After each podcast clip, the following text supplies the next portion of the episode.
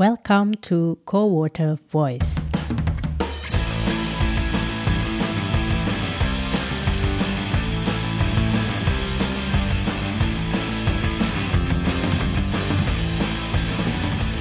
We voice critical views and marginalized aspirations within the water development sector.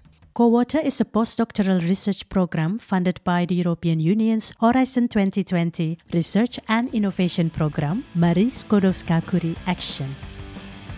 Co-Water examines conflicts over water resources and water territories and seeks to understand the conditions of possibility for turning conflicts into civil society co-production. I am Prathiwi Widyatmi Putri, the University of Kassel in Witzenhausen.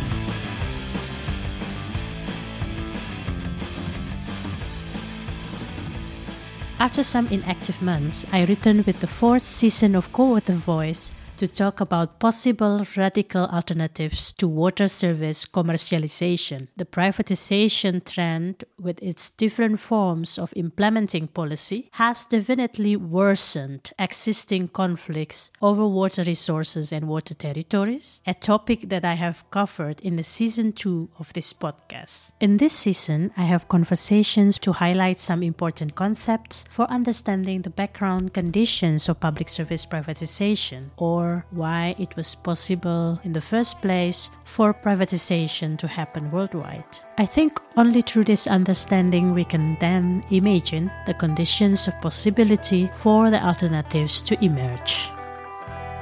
In this season 4, I have discussions with David McDonald, Francisca Paul, Mangala Subramaniam, Margarita de Andrea, and Giuseppe Micciarelli, as well as Sirisha Naidu. Equally important, we also hear from Muhammad Reza Sahib, Irwan Shah, and many other Indonesian activists and scholar activists.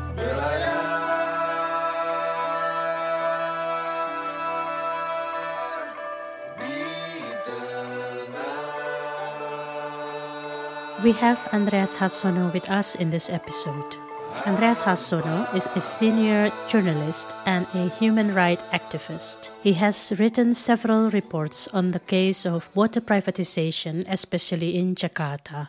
He links the privatization issue with democracy and accountability in governance, as well as the Indonesian historical trajectory in infrastructure development and public policy making. Around 20 years after his reports on the case of Jakarta were published, the issues he has raised are still highly relevant. The absence of transparency and real participation in public policy making, for example. It is so valuable to have him in this episode as he has reported on many other relevant themes such as transportation and other urban infrastructures, mining, environmental issues, state sponsored violence, and discrimination of minority ethnic and religious groups. I believe we can make some critical reflections beyond water governance.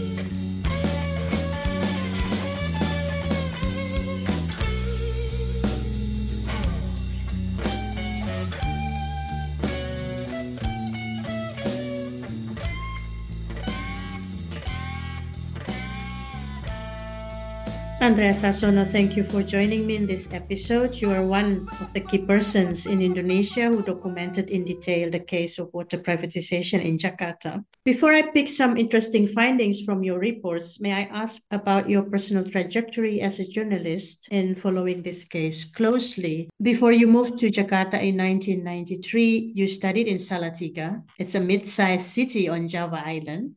And you wrote a lot about the danger of motorization Please tell us how you view these problems, how you relate these uh, problems of urban infrastructures from transportations to water infrastructure provision. In 1993, I was a university student. Uh, I was then 18 years old. I started to notice how unpleasant it was, the public transportation system in Salatiga. The government provided very small van, Daihatsu van, which only only for six people, but change it into minibuses. The passengers smoke, the drivers smoke. They don't have schedule. They don't have schedule, fixed schedule. So I thought that this is not nice, and I began to read about sustainable transportation system, Michael Replogle, you know, uh, development policy.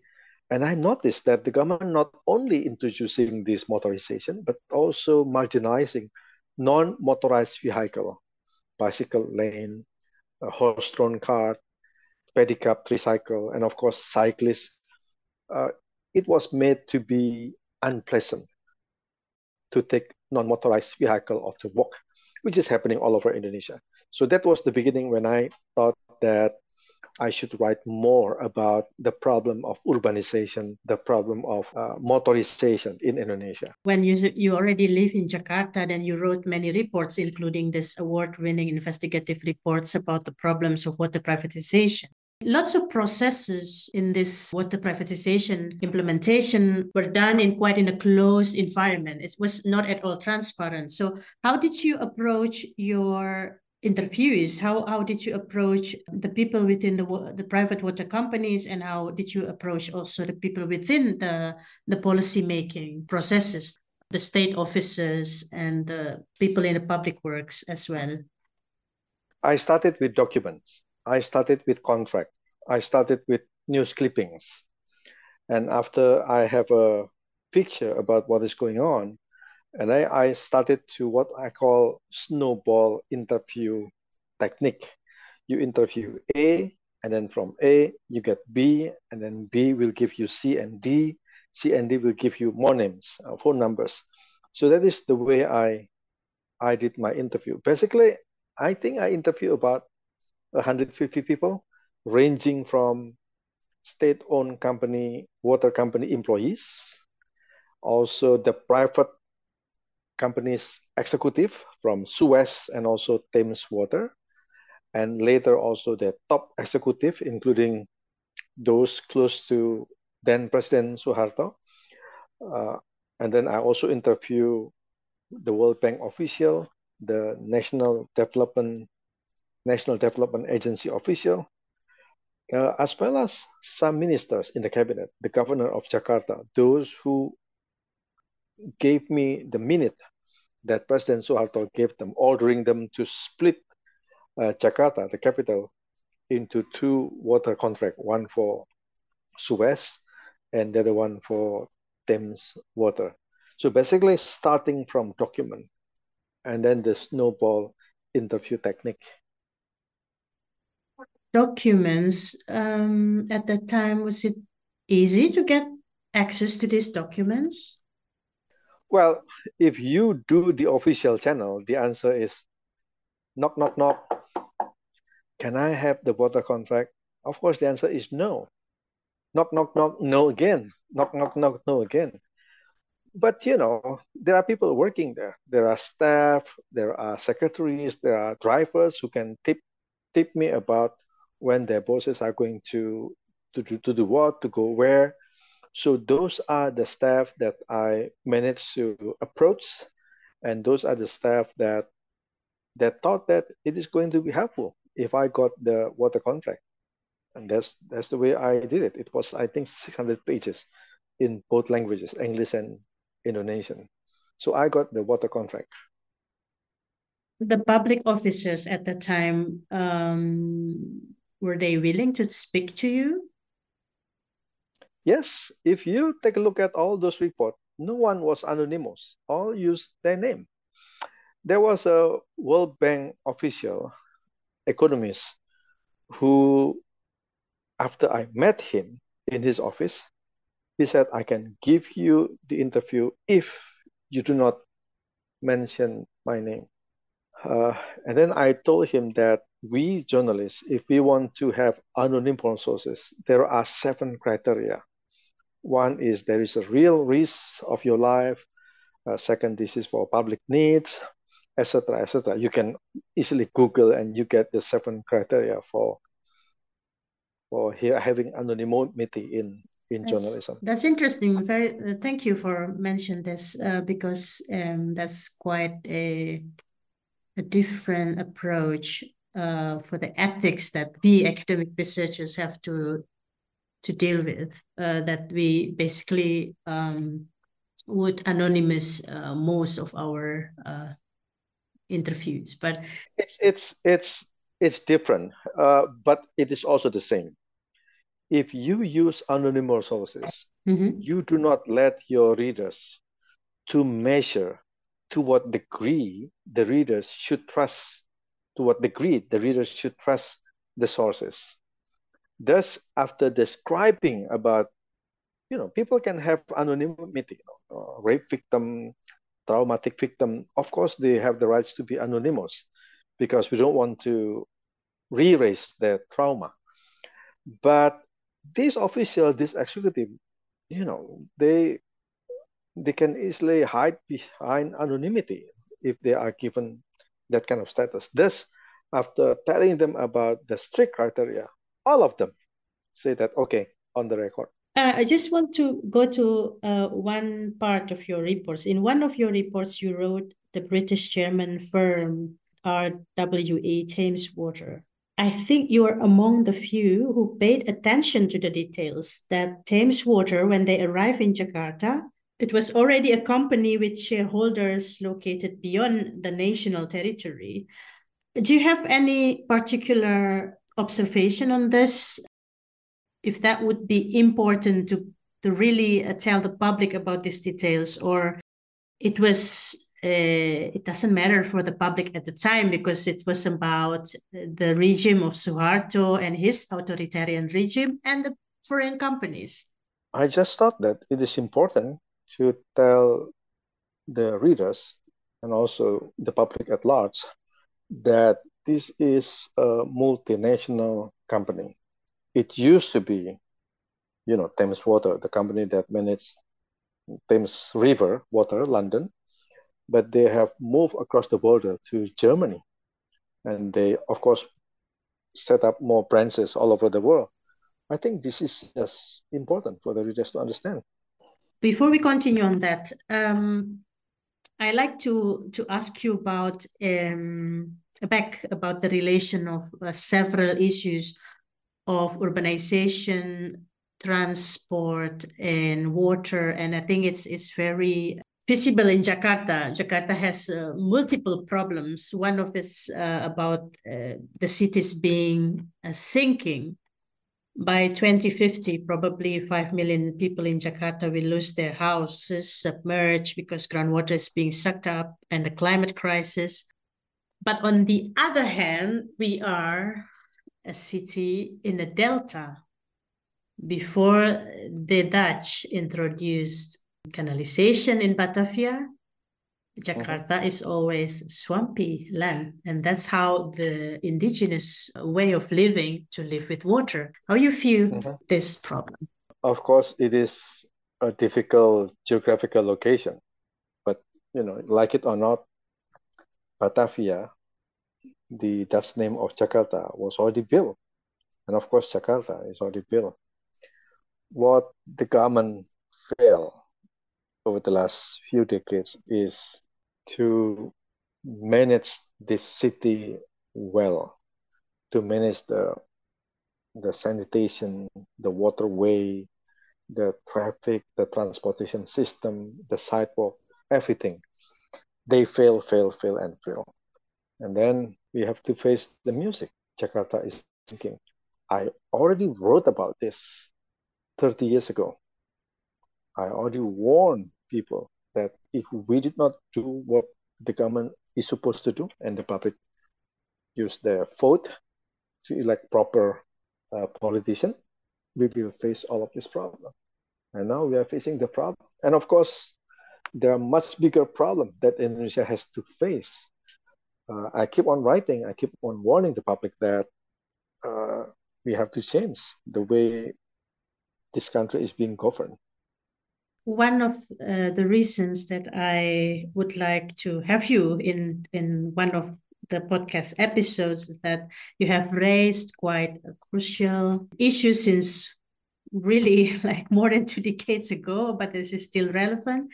And that's, I mean, somehow we are kind of always listening to the old music. We're still not moving forward. You've mentioned about the civil society movement, and I know that you're uh, part of it. You you you were very active to also form organizations, uh, grassroots organizations, as well as profession organizations.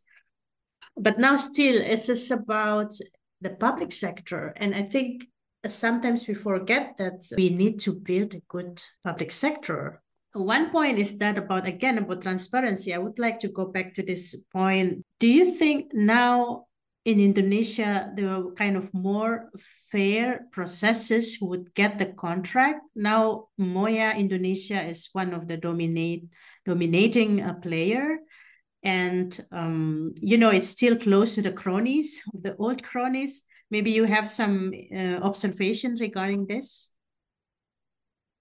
it's just in in general, it is difficult to do business in Indonesia without bribing, without using connection.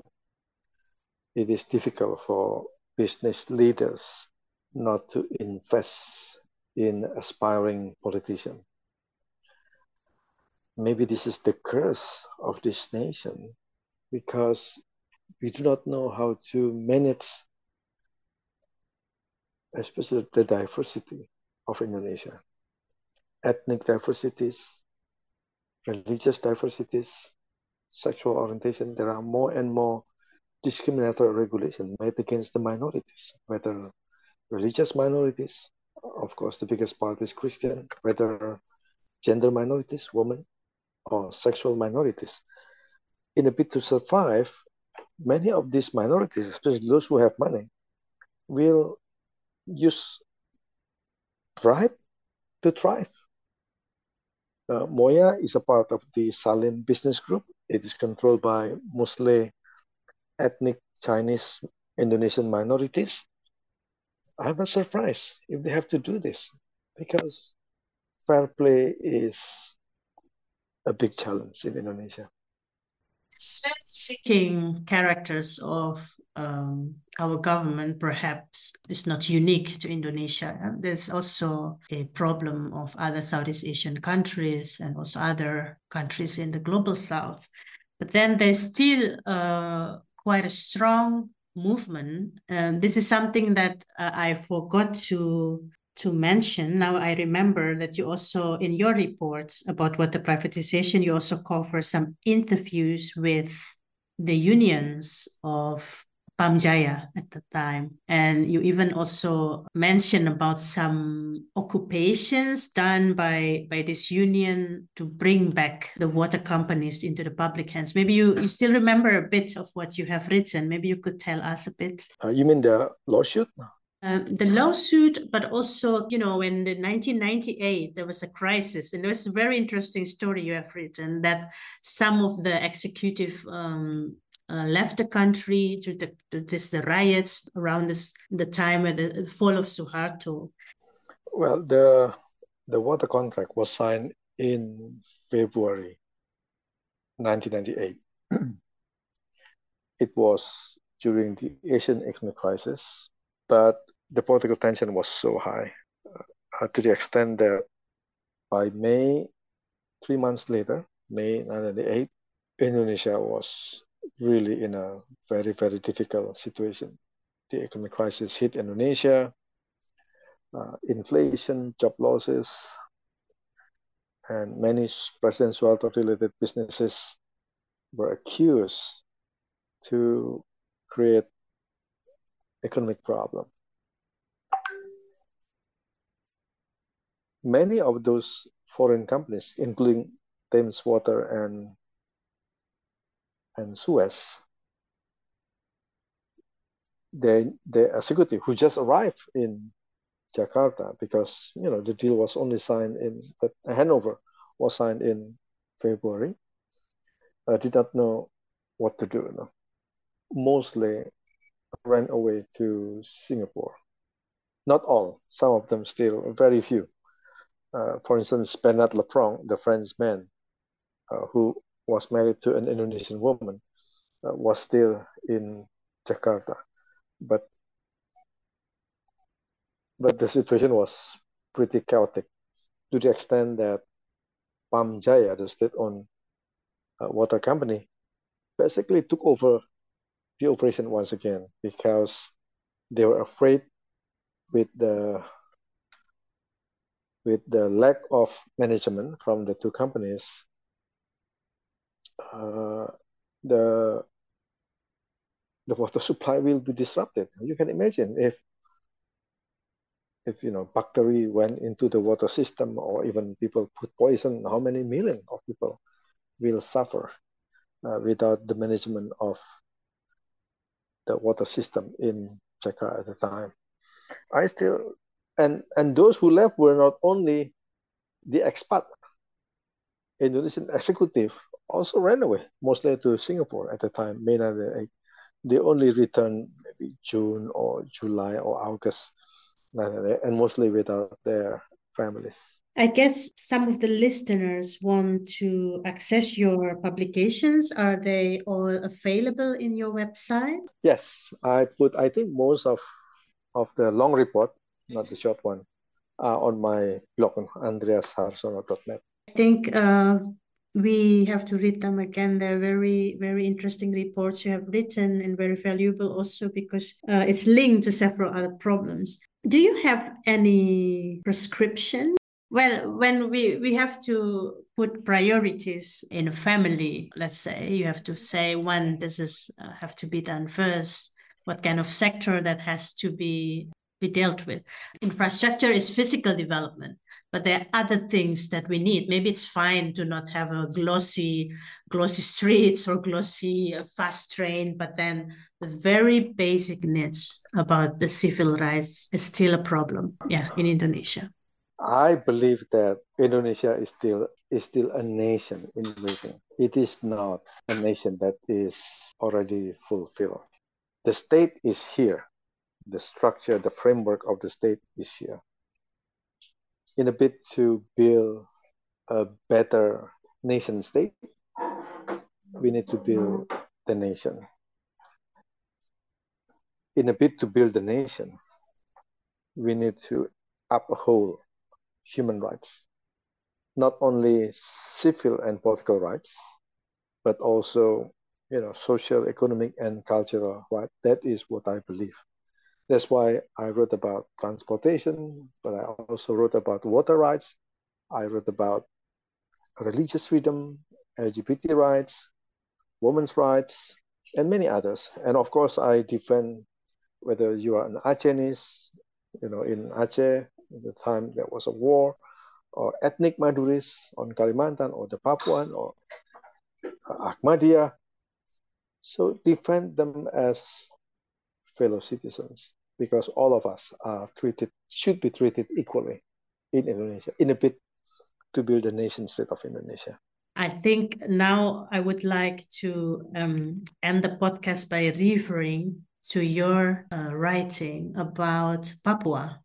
You also have written about the the way the traditional you have written about sagu and ubi so the, the the traditional ways of eating in Papua is not rice, and this is like the Java domination of the idea of food. This is very related to water because rice cultivation they need a particular way of organizing water. Well, this is about healthy food basically. The Papuan they have grow sweet potatoes. I don't know five thousand years. Uh, and why should they being told that they should eat rice or sagu and many other food? The government has tried to diversify food intake but unfortunately the, the implementation doesn't work. That's why we are nowadays just when we are doing this interview we are seeing report about hunger in Yahukimo, in the central uh, highlands in West Papua. It is sad. Our inadequate understanding about multiple ethnic groups in Indonesia produced disaster after disaster in 70 years. of independence. We look forward to, to read your next publications. Thank you so much.